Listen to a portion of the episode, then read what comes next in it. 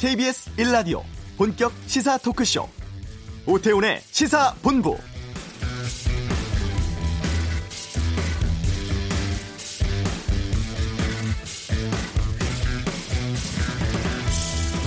잠시 후 오후 두 시부터는 국회에서 본회의가 열립니다. 이 자리에서 백육십여 건에 달하는 법안 처리한다고 하는데요. 이번에 표결에 붙여지는 법안들은 여야 간에 뚜렷한 이견이 없는 그야말로 비쟁점 법안들입니다. 고교 무상교육 관련한 초중등교육법, 지방교육재정교부금 개정안, 그리고 오일팔 민주화운동 진상규명 관련한 오일팔 특별법 개정안 등이 포함되어 있습니다. 오늘 처리할 법안 외에 하지만 국회에는 만 육천 건에 달하는 법안들이 쌓여 있습니다. 특히 탄력근로제 관련법, 소재부품장비특별법, 청년기본법 등 시급히 처리해야 할 핵심 법안들이 그대로 남아있는 상황이죠. 이십 대 국회 임기도 얼마 남지 않았습니다. 입으로만 민생 외치는 국회에서 일하는 국회, 상생하는 국회로 임해주셨으면 합니다. 오태훈의 시사본부, 일 년 전과 비교해서 비정규직 숫자가 급격히 늘었다고 하는데 이슈에서 전문가 연결해서 어떻게 봐야 할지 짚어보는 시간 갖겠습니다. 우리가 요청을 했죠. 금강산 실무회담을 열자 북한이 거절했습니다. 이번 주 한반도는 코너에 살펴보겠습니다. 이 부 각설하고 문재인 대통령 모친 달인 소식, 또 자유한국당 인재 영입 관련해서 다양한 입장 듣겠습니다. 신유진의 시사법정, 강제징용 대법원 판결 일 년을 정리하겠습니다. 오태훈의 시사본부 지금 시작합니다. 네, 오후를 여는 당신이 꼭 알아야 할 이 시각 핫하고 중요한 뉴스 정리해드리겠습니다. 방금 뉴스 케이비에스 보도본부의 박찬영 기자와 함께합니다. 어서 오세요. 네, 안녕하세요. 예. 광역교통망 대책 발표됐다고요? 네, 그렇습니다. 어, 광역교통 대책의 핵심이 전국의 오 대 광역도시권의 거점 간 통행시간을 삼십 분대로 대폭 줄이겠다라는 음. 내용입니다. 아, 이게 서울, 경기 말고 광역 오 대 다, 그렇습니다. 도시 다 포함한 거군요. 그러니까 이제 신도시를 계속 짓고 있는데 이게 네. 교통망이 확충되지 않으니까 기존의 신도시에 사시는 분들 굉장히 불만이 많았죠. 그렇잖아도 길 막혔었는데. 음, 출퇴근도 주변, 힘들고. 주변에다가 또 짓겠다고 하니까 교통망 예. 대책을 확실히 해달라고 계속 요구를 해왔었고 또 신도시에 음. 관심이 있는 분들도 야, 내가 저기서 살면 내가 서울이나 예를 들어 서울이면 빨리 들어갈 수 있을까 이런 네네. 우려들이 많았었는데 정부가 오늘 내놓은 대책은 예를 들어서 경기도 고양 일산에서 서울역 이런 걸 이제 거점이라고 합니다. 서울역까지 그동안 한 팔십오 분 걸렸는데 이거를 삼십 분으로 줄이겠다. 그리고 인천 송도에서 서울역까지 칠십구 분 걸리던 걸 삼십팔 분으로 줄이겠다. 이런 식으로 삼십 분대로 주요 거점 이동 시간을 줄이겠다라는 어. 내용을 내놨습니다. 어, 민주당하고 정부가 오늘 당정 협의해서 이천삼십 년까지 이렇게 거점 간 통행 시간을 삼십 분 분대로 단축하고 교통 비용도 최대 삼십 퍼센트 줄이겠다라는 안을 가지고 최종 확정을 했는데 그럼 어떻게 통행 시간을 줄이느냐? 뭐 이건 예전에 한번 발표한 적이 있었는데요. 네. 광역 급행철도가 있는데 이걸 예정보다 빨리 착공해서 마무리 짓도록 하겠다라는 내용입니다.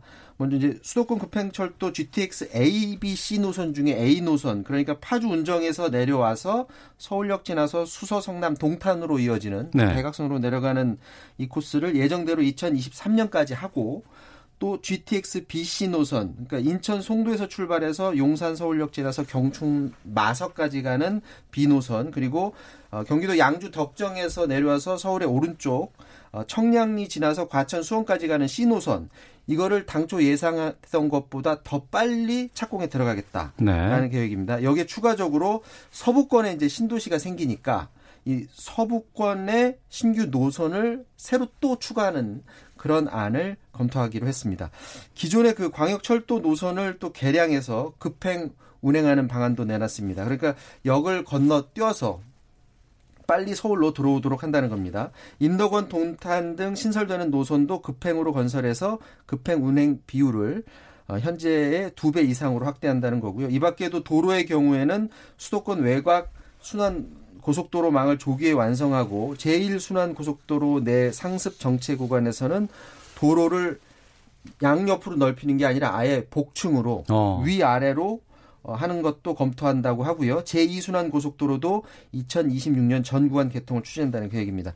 이것 말고도 지금 발표는 굉장히 많아서 음. 자세한 내용은 디지털 기사 같은 걸 통해서 지도를 보면서 확인하시는 게 좋을 것 같고요. 김현미 국토교통부 장관은 만성적인 교통정체 해소하기 위해서 주요 간선 도로에 토지 소유자의 땅 이용에 지장이 없도록 대심도 지하 도로를 신설하는 방안도 내년까지 마련하도록 하겠다. 이렇게 말했습니다. 네. 자유한국당이 인재 영입 환영식을 가졌습니다. 어, 일 호 인재로 영입한다고 해서 논란이 됐던 박찬주 전 육군 대장은 제외됐다고요? 네, 그렇습니다. 그 황교안 한국당 대표가 예전에 뭐라고 했었냐면 필요한 사람은 삼 고 초려 아니 십 고 초려를 해서라도 데려와야 된다. 모셔와야 된다. 이렇게 말하면서 그 예로 박찬주 대장을 지목했었거든요. 그래서 영입 일 호라고 해서 주목을 받았었는데 아마도 황교안 대표 입장에서는 문재인 정권에서 탄압받던 이미지 이 부분을 좀 강조를 하려고 했던 모양인데 이분이 그 공관병 갑질 논란이라든지 뇌물죄라든지 굳이 이렇게 논란이 되는 사람을 상징성 있는 일 호로 영입해야 되느냐라는 네. 문제 제기가 당 안팎에서 나왔었고요. 결국 한국당 최고위원들이 회의를 해서 적어도 인재 영입 일 호는 청년이어야 한다. 음. 상징성 있는 인물이어야 된다. 이렇게 의견을 모으면서 당대표한테 의견을 내서 박찬주 대장은 일 호로는 안 된다라는 의견을 내서 결국 이게 받아들여졌습니다. 황교안 대표로서는 참신한 인물 영입해서 향후 공천 과정에서 이제 지도력을 발휘할 수 있었던 것이었는데 시작부터 이제 지도부 내에서 좀 파열음이 나왔습니다. 앞으로 공천 과정에서도 쉽지는 않을 것 같고요. 오늘 어, 당 지도부가 참석해서 어쨌든 영입 인재 환영식을 가졌는데 네. 오늘 발표된 사람이 모두 여덟 명입니다. 어, 아시는 분들도 있는데 윤창현 서울시립대 경영학부 교수 음. 그리고 김용화 순천향대 아이티 금융경영학과 교수 백경훈 청사진 대표 어, 이분은 청년이고요. 이진숙 전 대전 엠비씨 사장 그리고 양금희 여성 유권자 연맹 회장 등이 포함이 됐고요.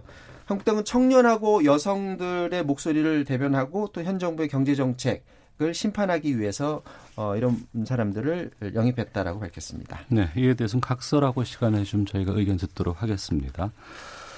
자유한국당의 황영철 의원이 대법원에서 의원직 상실형 선고받았어요. 네, 정치자금법 위반 혐의였었는데 대법원이 징역 이 년에 집행유예 삼 년을 선고한 원심을 그대로 확정 판결했습니다. 공직선거법에 따르면은 어, 징역형이라든지 아니면 네. 벌금 백만 원 이상형 확정되면 당선 무효되는데 의원직 자동으로 상실되게 됐고요.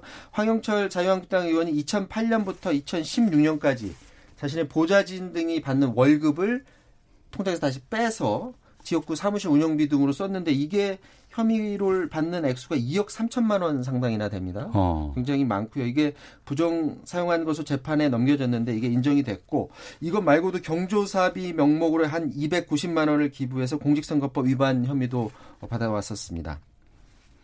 억대 원정 도박 혐의 받고 있는 양현석 전 와이지 대표 또 빅뱅의 전 멤버 승리 기소 의견 송치됐다고요? 네, 그 서울지방경찰청 지능범죄수사대가 오늘 기자들 상대로 백브리핑을 했는데 두 명 다 원정 도박에 대해서는 기소 의견으로 검찰에 송치가 됐는데 네. 외국환 거래법 위반 그러니까, 흔히 말하는 환치기 그렇죠. 환치기 이거는 불기소 의견 어. 재판 받지 않아도 되겠다라는 의견으로 송치할 방침이라고 합니다.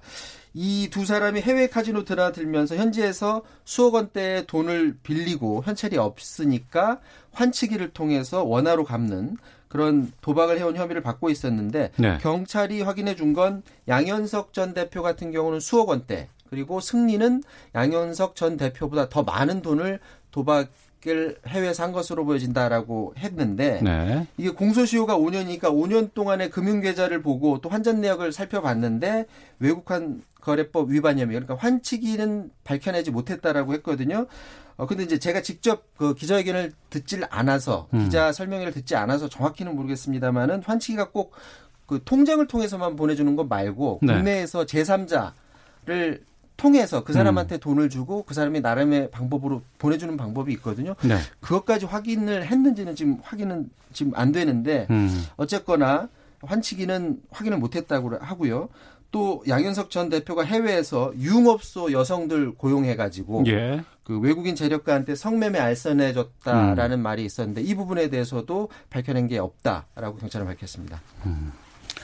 알겠습니다. 케이비에스 보도본부의 박찬영 기자와 함께했습니다. 고맙습니다. 이어서 교통 상황 살펴보겠습니다. 교통정보센터 연결합니다. 윤여은 리포터입니다. 네, 오늘 오후 세 시부터 여의도 산업은행 앞에서는 만여 명이 모이는 대규모 집회가 열립니다.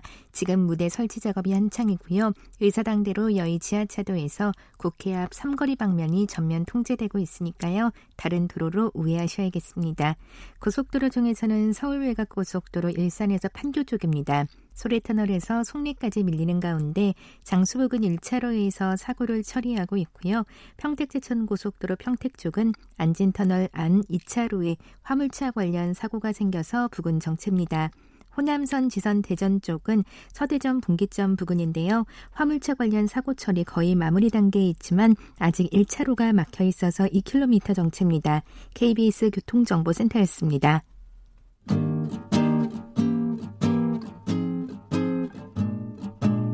케이비에스 일 라디오 오태훈의 시사본부, 여러분의 참여로 더욱 풍성해집니다. 방송에 참여하고 싶으신 분은 문자 샵 구칠삼공 번으로 의견 보내주세요. 짧은 문자는 오십 원, 긴 문자는 백 원의 정보 이용료가 붙습니다. 애플리케이션 콩과 마이케이는 무료고요. 시사본부는 팟캐스트와 콩, 케이비에스 홈페이지를 통해 언제나 다시 들으실 수 있습니다. 많은 참여 부탁드려요.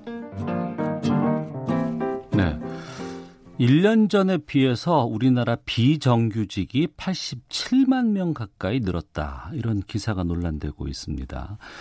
이 통계에 대해서 정부는 기준이 바뀌어서 발생한 일시적인 현상이다. 과거 통계와 단순 비교하는 것은 바람직하지 않다. 이런 설명을 내놓기도 했는데요. 아, 이번 일자리 관련된 통계 의미를 좀 짚어보겠습니다. 한국노동사회연구소 김유선 이사장을 연결하겠습니다. 안녕하십니까? 네, 안녕하세요. 네. 이번에 이제 일자리 규모라든가 여러 가지 근로 형태별 숫자가 좀 나온 것 같은데, 먼저 네. 통계에 드러난 우리나라 전체 일자리는 어느 정도고, 여기에서 정규직이라든가 비정규직 비율은 얼마나 나왔습니까? 어, 저기 취업자로 가면 숫자가 더 늘어나는데요. 한 예. 이천육백만 그 정도 될 건데 예. 그중에서 임금 노동자가 한 이천만 명 조금 넘거든요. 예, 예. 예, 그런데 이번에 이제 통계청에서 발표한 것 같은 경우는 이천만 명 중에서 한 천삼백만 정도가 정규직이고 네. 칠백사십팔만 명이 비정규직이다 음. 하는 것으로 발표가 됐습니다. 네. 그러다 보니까 전체 노동자 중에서 한 삼분의 일 정도, 음. 삼분의 일 조금 넘네요. 한 삼십육 점 사 퍼센트 가까이가 네. 비정규직이라고 발표를 갖다 했습니다. 예, 그러니까 임금 근로자 가운데서 비정규직이 한 삼십육 점 사 퍼센트가 나왔다고 하는데 이 숫자를 네. 보니까 일 년 전보다 팔십육만여 명이 증가했다고요?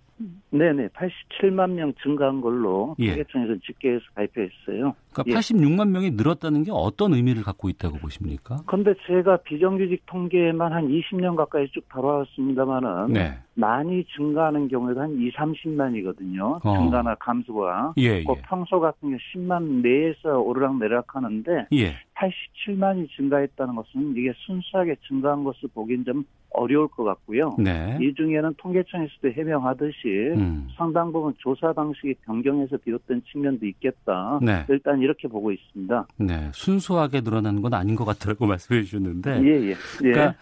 어, 통계를 낼 때 여러 가지 기준이 있지 않겠습니까? 네네. 이 기준이 네. 바뀌었다는 게 정부 쪽의 주장인데 이 어떻게 예. 바뀐 건지를 좀 알려주세요. 예, 예. 그 관련해서 먼저 말씀드리면 이번에 통계청에서 내놓은 게 칠백사십팔만 명 이렇게 되는데요. 네. 그동안 이제 저희나 이제 노동계에서 계속 집계할 때 같은 이것보다 훨씬 많았어요. 어. 그러니까 작년 같은 경우도 한 팔백이십만 이 정도로 집계를 하고 있었다 예. 하는 말씀을 드리겠고 예. 그 통계청에서 조사 방식이 조금 바뀌었다는데 그 과정에서 저희하고 그동안 통계청하고 좀 차이가 나던 부분이 음. 일정 부분 좀 반영된 것 아니냐 일단 그렇게 생각을 하고 있습니다. 네. 근데 통계청에서 조사했다는 건 뭐냐면요. 다른 비정규직 고용 형태는 큰 변화가 없는데 네. 이번에 가장 두드러진 변화가 기간제가 한 팔십만 명 가까이 증가한 걸로 나오거든요. 예, 예. 이게.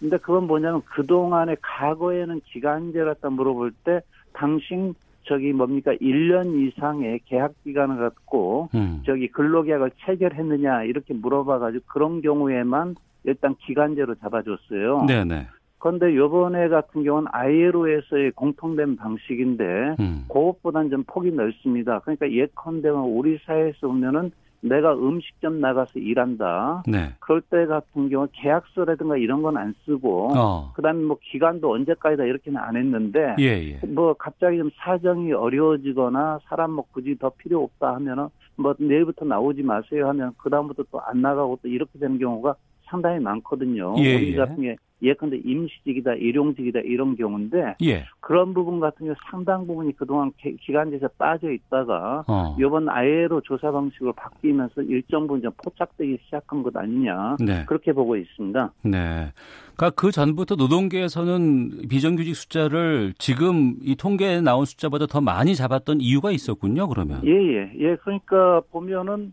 우리 사회에서 임시직, 일용직 하는 건 누가 봐도 다 비정규직으로 봐요. 예, 예. 그런데 그동안 이제 정부에서는 기간제나 이런 부분 상당히 엄격하게 잡다 보니까 어. 임시직이나 일용직인데도 한 절반 가까이를 정규직으로 분류해왔거든요. 네네. 근데 노동계나 저희가 볼 때 같은 경우 임시직이나 일용직이 한국 사회에서 어떻게 이게 정규직이 되냐 음. 말이 안 된다 해서 그건 통행선을 달려왔는데 네. 그런 부분에 일정 부분이 이번에 좀 파악이 되기 시작한 것 같아요. 어 그러면 그동안 일자리 통계를 좀 잘 못 낸 거 아니겠습니까?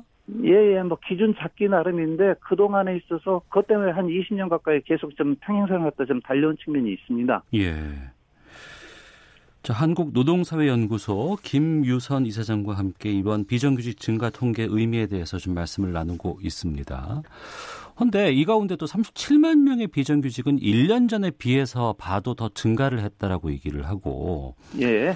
어, 또 그동안 우리나라에서 정규직 숫자를 많이 고 양질의 그 일자리를 많이 찾겠다라고 얘기를 했었는데 네, 예, 예.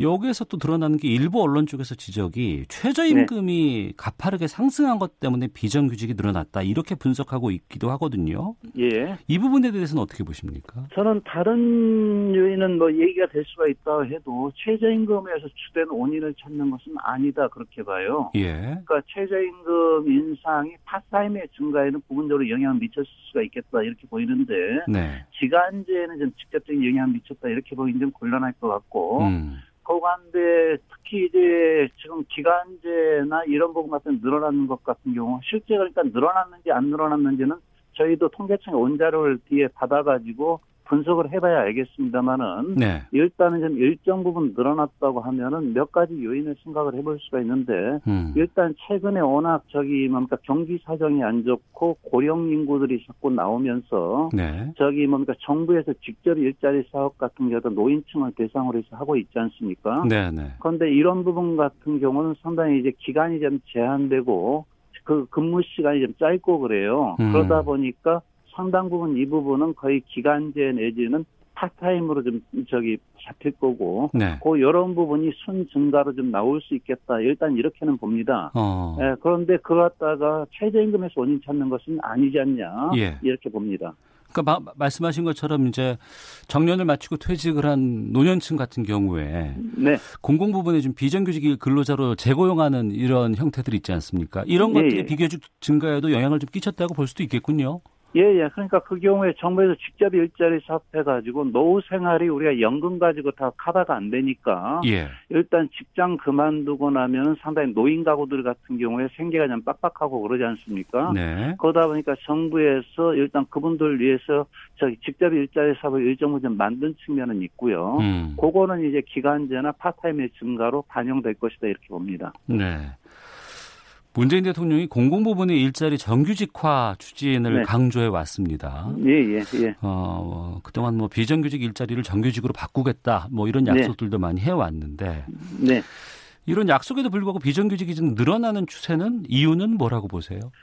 그러니까 작년까지는 감소하다가 금년에 이제 늘어난 걸로 일단, 일단 나오는데, 음. 그런데 이제 늘어난다고 할 때 같은 경우 일단 정부에서 저기 뭡니까 상시 지속적 일자리 정규직 직접 고용이었다가 공약으로 이렇게 내걸었었는데 네. 그동안의 해온 정책은 사실 공공부문으로만 한정이 됐습니다. 네. 그 민간부문의 경우에는 사용사유 제한이라든가 이런 몇 가지 입법 장치가 필요하다 뭐 그런 지적들이 초기부터 있었는데 네. 아직까지 법안조차 국회에 제출되지 않는 정도로 민간 부문에서는 사실상 거의 아무런 정책이 좀 추진된 게 없거든요. 어. 그러다 보니까 공공 부문에서 일정 부분 부분적으로 좀 개선된 부분은 있습니다만은 예. 민간 부문에서 확대되는 추세를 갖다 막지는 못한 것 아니냐 음. 이렇게 봅니다. 네.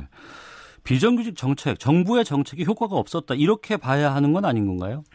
효과가 없었다는 게 조금 전에 제가 드린 말씀하고 뭐 동전의 양면일 수도 있는데 예. 그동안 쓴 정책 수단이 상당히 제한적이었고 민간 부문에서 비정규직에서 정규직으로 전환해야 될 예. 그런 메리트나 인센티브라든가 어떤 유인 같은 경우를 저기 정부에서 제공하지 못한 측면도 상당히 큰 것 아니냐 어. 그렇게 보고 있습니다. 예, 공공 부분에는 한계가 있고 이게 민간 부분으로 확대해야 된다고 말씀해 주셨습니다. 네네. 그 확대를 위해서는 어떤 일들이 좀 동시에 병행이 돼야 될까요?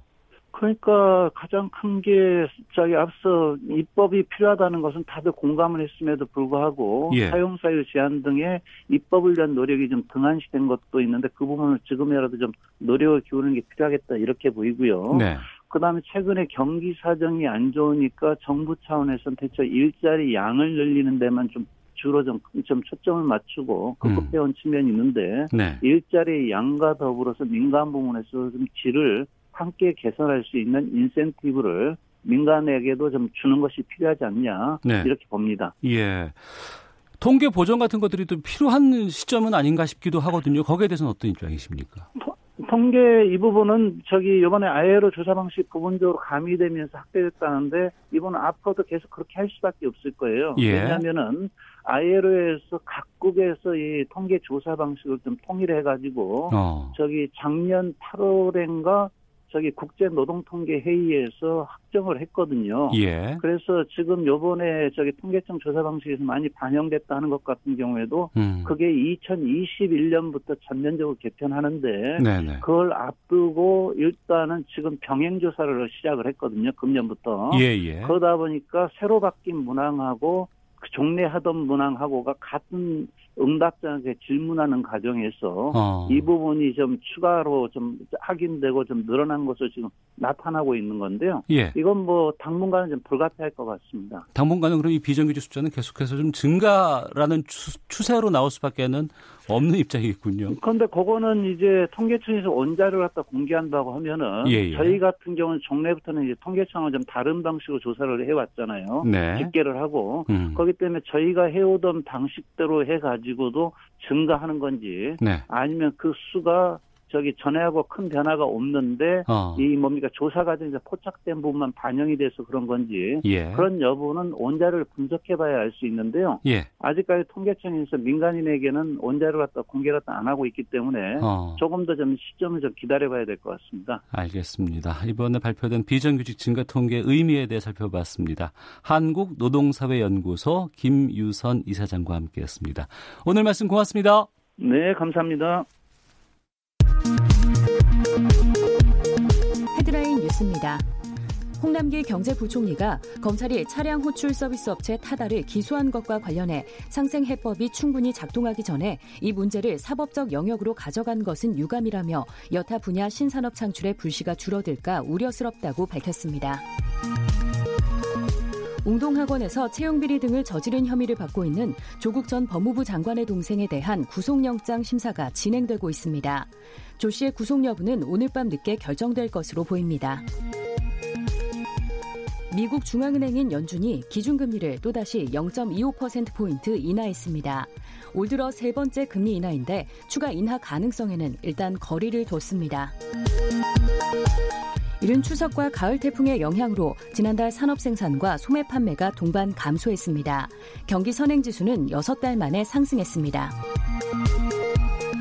서울대생 내란 음모 사건 재심에서 무죄가 확정된 고 조영래 변호사의 유족들에게 국가가 형사보상금 일억 팔천여만 원을 지급해야 한다는 법원 판단이 나왔습니다. 증권선물위원회가 자본금 편법 충당 의혹을 받아온 종합편성채널 엠비엔의 형사고발과 과징금 부과를 의결한 것에 대해 엠비엔은 증선이 결정을 존중하나 행정처분에 대해서는 법적 절차 등을 검토하겠다고 밝혔습니다. 지금까지 라디오 정보센터 조진주였습니다.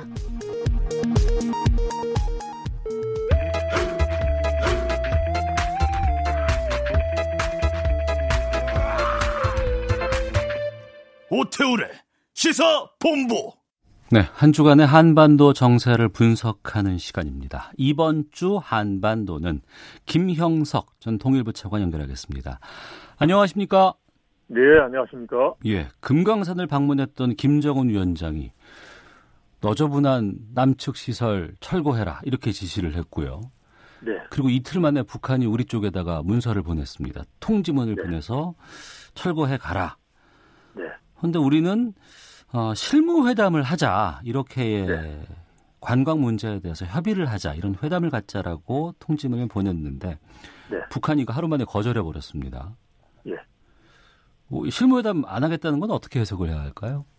어, 지금 금강, 북한의 입장은 금강산을 지금과 같이 이제 남쪽이 개발을 하고 네. 북한은 이제 그 개발을 허용해주고 거기에 따라 이제 그 과실을 얻는 그런 이제 구조하에 했지 않습니까? 네. 근데 그런 구조에서 바꿔야 되겠다. 어. 개발을 자신들 중심으로 하고 그리고 이제 남쪽은 거기에 참여를 해라. 네. 뭐 이런 일종의 그 사업의 구조의 변경을 이제 가져오려고 이제 하고 있는 건데 네. 이제 우리가 제의한 실무회담에 응하면 음. 그러면 이제 기존의 그런 방식대로 이제 할 수 있고 쏠릴 수 있는 그러한 이제 가능성이 있기 때문에 네. 일단은 이제 거절을 한 것 같습니다. 어, 네. 그러니까 문서 교환 방식으로 협의를 하자 이렇게 지금 하는 입장인 거죠?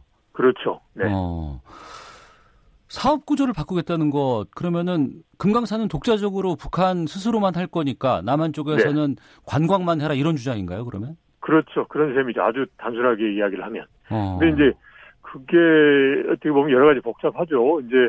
기존의 북한과 우리 이제 현대아산 간의 합의한 사항도 있고, 네. 그리고 또 이렇게 되면 소위 그 외, 외부, 외부에서 봤을 때 북한에 대한 투자가 제대로 보장이 안 된다라는 게 있기 때문에, 네. 그래서 이제 그런 점을 고려해서 이제 남쪽의 관계 기관과 합의해서 철거한다 이런 쪽으로 일종의 좀 보호막은 치기는 쳤습니다만은, 네. 이제 근본적으로는 이제 기존의 현대아산에 이제 의존해서 한 금강산 관광을 음. 이제 떨쳐보내고 이제 네. 자기들이 이제 이제 자체적으로 하겠다 이제 그런 이제 의지가 이제 강한 거죠. 네. 통일부에서는 지금 현정은 그 현대아산 회장의 방북을 지금 아마 네. 검토 중인 것으로 알고 있습니다. 네. 네. 근데 현정은 회장이 간다고 해서 뭔가 이 상황이 좀 바뀔까라는 고민이 좀 있거든요. 그렇죠. 큰, 이제, 어떻게 보면, 김정은 위원장이 큰 틀에서 이제 결정을 하고, 음. 또 북한의 특성상 김정은 위원장의 이제 지시가 있으면, 네. 이제 밑에서 하부적으로 움직이기 어렵습니다. 그래서, 아. 현정은 회장이 가서, 예를 들어서 김정은 위원장을 만나서, 이제 설득을 하고, 김정은 위원장이, 아, 그래. 그러면 남쪽이 과거 방식대로 현대아산이 나서서 하고, 그러면 좋겠다. 이렇게 되지 않는 한, 이제 큰 틀을 이제 바꾸기는 어렵지만, 음. 이제 그래도 현대아산은 금강산 관광에 대한 일종의 그런 뭐랄까 권리라고 할까요? 네. 그리고 또 기존에 투자해 왔던 그런 이제 투자 이제 자본이 있기 때문에 그런 차원에서 본다면 어 방북을 해서 이제 정당한 이야기를 할 수 있는 기회를 갖는 게 중요하고 음. 또 그런 식으로 이제 이야기를 하면. 네. 이제 경제 건설을 표방하고 그러려면 외부로부터의 그런 제재를 포함한 지원이 절실한 북한의 입장에서 보면 네. 이제 이게 지금은 당장은 뭐 이제 감성적으로는 감정적으로는 남쪽이 제대로 못하니까 우리가 했으면 좋겠다라는 거지만 음. 이제 앞으로 중장기적으로 보면 이제 이게 북한의 경제 건설하는데 올바른 방향이다라고 생각할 여지도 있는 거죠. 예, 네. 그래서 어, 적극적으로 추진해서 성사가 음. 됐으면 좋겠다 하는 생각입니다. 그 부분인데요. 그러니까 금강산 네. 관광 사업을 북한은 독자적으로 추진하겠다 이런 의사인 것 같습니다. 네, 네. 이렇게 자체적으로 북한이 금강산 관광에 자신감을 보이는 이유는 뭐라고 보세요? 어, 일단은 그거 같아요. 지금 이제 언론에 많이 나온 것처럼 중국의 인구가 십사억이고 그리고 중국 사람들이 관광을 하지 않습니까? 네. 그리고 관광이라는 것 자체는 유엔 제재 결의안의 위반이 아니기 때문에 예. 이제 북, 그 북한에 중국의 관광객이 많이 들어오면 이제 충분히 이제 뭐 지금의 어려움을 어느 정도 해소할 수는 있다. 음. 예를 들어서 이제 오백만이 이제 일 인당 천 불씩만 쓴다고 해도 그게 얼마입니까? 그러니까 네. 이제 그런 차원에서 이제 생각을 하고 있고, 그 다음에 또 하나가 이제 지금 원산대의 갈마 해안 관광지구하고 네. 그다음에 마식령 스키장 자체가 어느 정도 이제 이제 진척이 된 것 같아요. 이제 음. 그런 가운데서 평소 생각했던 대로 금강산까지 하나로 엮어서 패키지로 네. 해서 이제 관광 상품을 내놓으면 이제 중국의 관광객이 이제 더 많이 올 수도 있겠다라고 음. 이제 북한 스스로가 아마도 이제 사업 분석을 했다고 그럴까요? 그런 네. 판단을 한 측면도 있겠습니다. 네. 어, 중국 쪽을 보고 겨냥을 했다고 하더라도 네네. 현실적으로는 우리가 가는 게 남쪽에서 네. 관광객들이 찾아가지 않는다 그러면 크게 성공하기는 좀 어렵지 않을까 싶기도 하거든요. 그렇죠. 그래서 만약에 금강산 관광이 재개되면 우리 국민분들께서 많이 가시죠. 가실 예. 거고. 그리고 이제 한 전체적으로 보면, 어, 이제, 그런데 이런 건 있죠. 그러니까 지금 현재 상황에서, 어, 이제 핵 문제 해결되지 않고 제재가 있는 상황에서 이제 우리 국민들이 대거 이제 가기는 어려울 수도 있거든요. 음. 그런데 중국의 경우는 지금도 일일 관광으로 해서 그 중국 관광객들이 북한에 많이 오니까 이제 북한의 입장에서 보면 중국이 북한을 도와준다고 하고 그리고 그러면 이제 남한 관광객이 없더라도 이제 중국 관광객이 많이 오면 어느 정도 숨통을 트이지 않느냐 이런 판단을 해줄 수도 있죠. 네. 네. 그 유엔 제재에 대해서 걸리지 않으면서도 금강산 네. 관광을 재개할 수 있는 방법들을 보니까요. 예. 우리 정부 쪽에서는 뭐 이산가족 상품을 재개하면서 관광을 함께하는 방법이라든가. 네. 민간단체 교류 늘리면서 관광하는 방법이라든가. 네, 네. 특히 이제 외국인 관광객이 중국 쪽 거치지 않고 남북한 네. 오가면서 패키지로 하는 방법들도 검토 중이라고 하는데 이런 네. 방안에 대해서는 어떻게 보고 계십니까? 어, 그게 여러 가지 이제 추진을 해볼 수도 있는데 다 한계는 있거든요. 예. 그러니까 예를 들어 이산가족을 가지고 하면은 이제 제재 틀에서 그걸 이제 인도적 사안이니까 막기는 어렵죠. 그렇지만 음.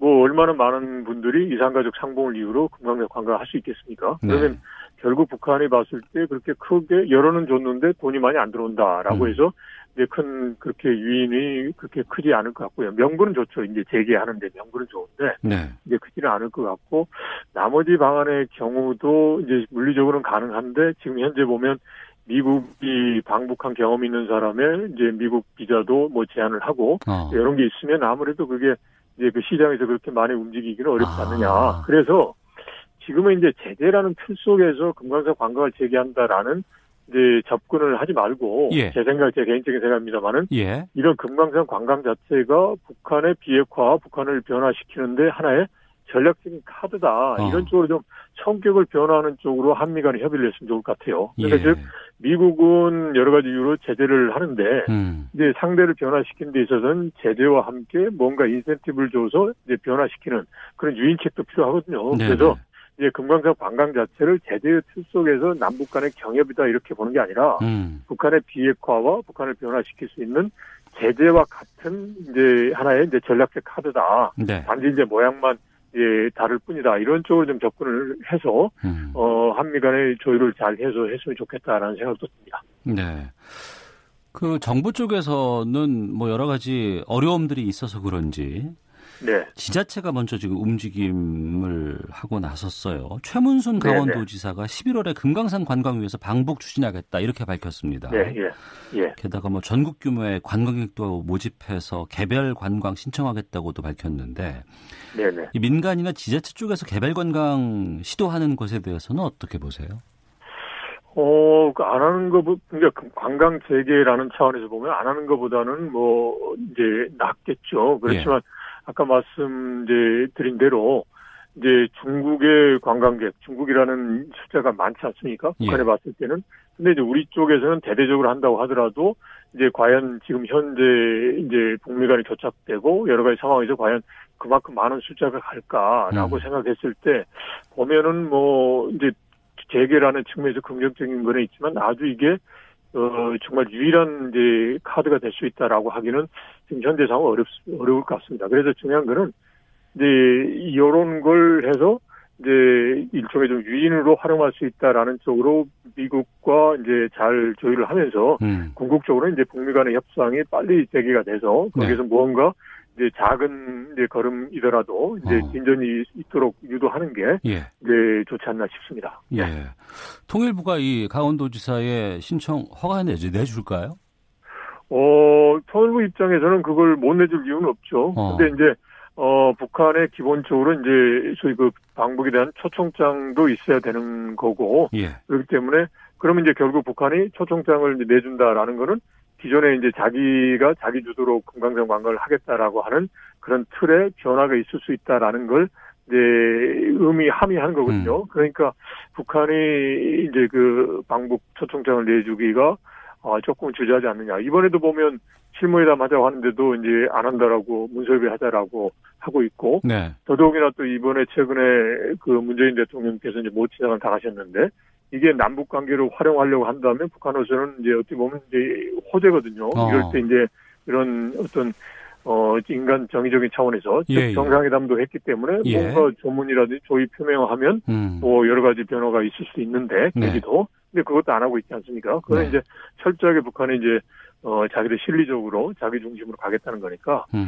하여튼 그건 최문순 지사께서 하시는 게 뭐 뜻은 좋습니다만은 북한이 받아들이기에는 조금은 현재로서는 좀 어 그렇게 가능성이 높진 않다라고 보입니다. 네, 지금 불, 북미 실무회담 글쎄요 네. 김계관 북한 외무성 고문이라든가 김영철 부위원장 등이 네, 네. 이제 담화를 통해서 연말 시한 강조하고 있는데 네, 네. 연내 다시 열릴 수 있을까요?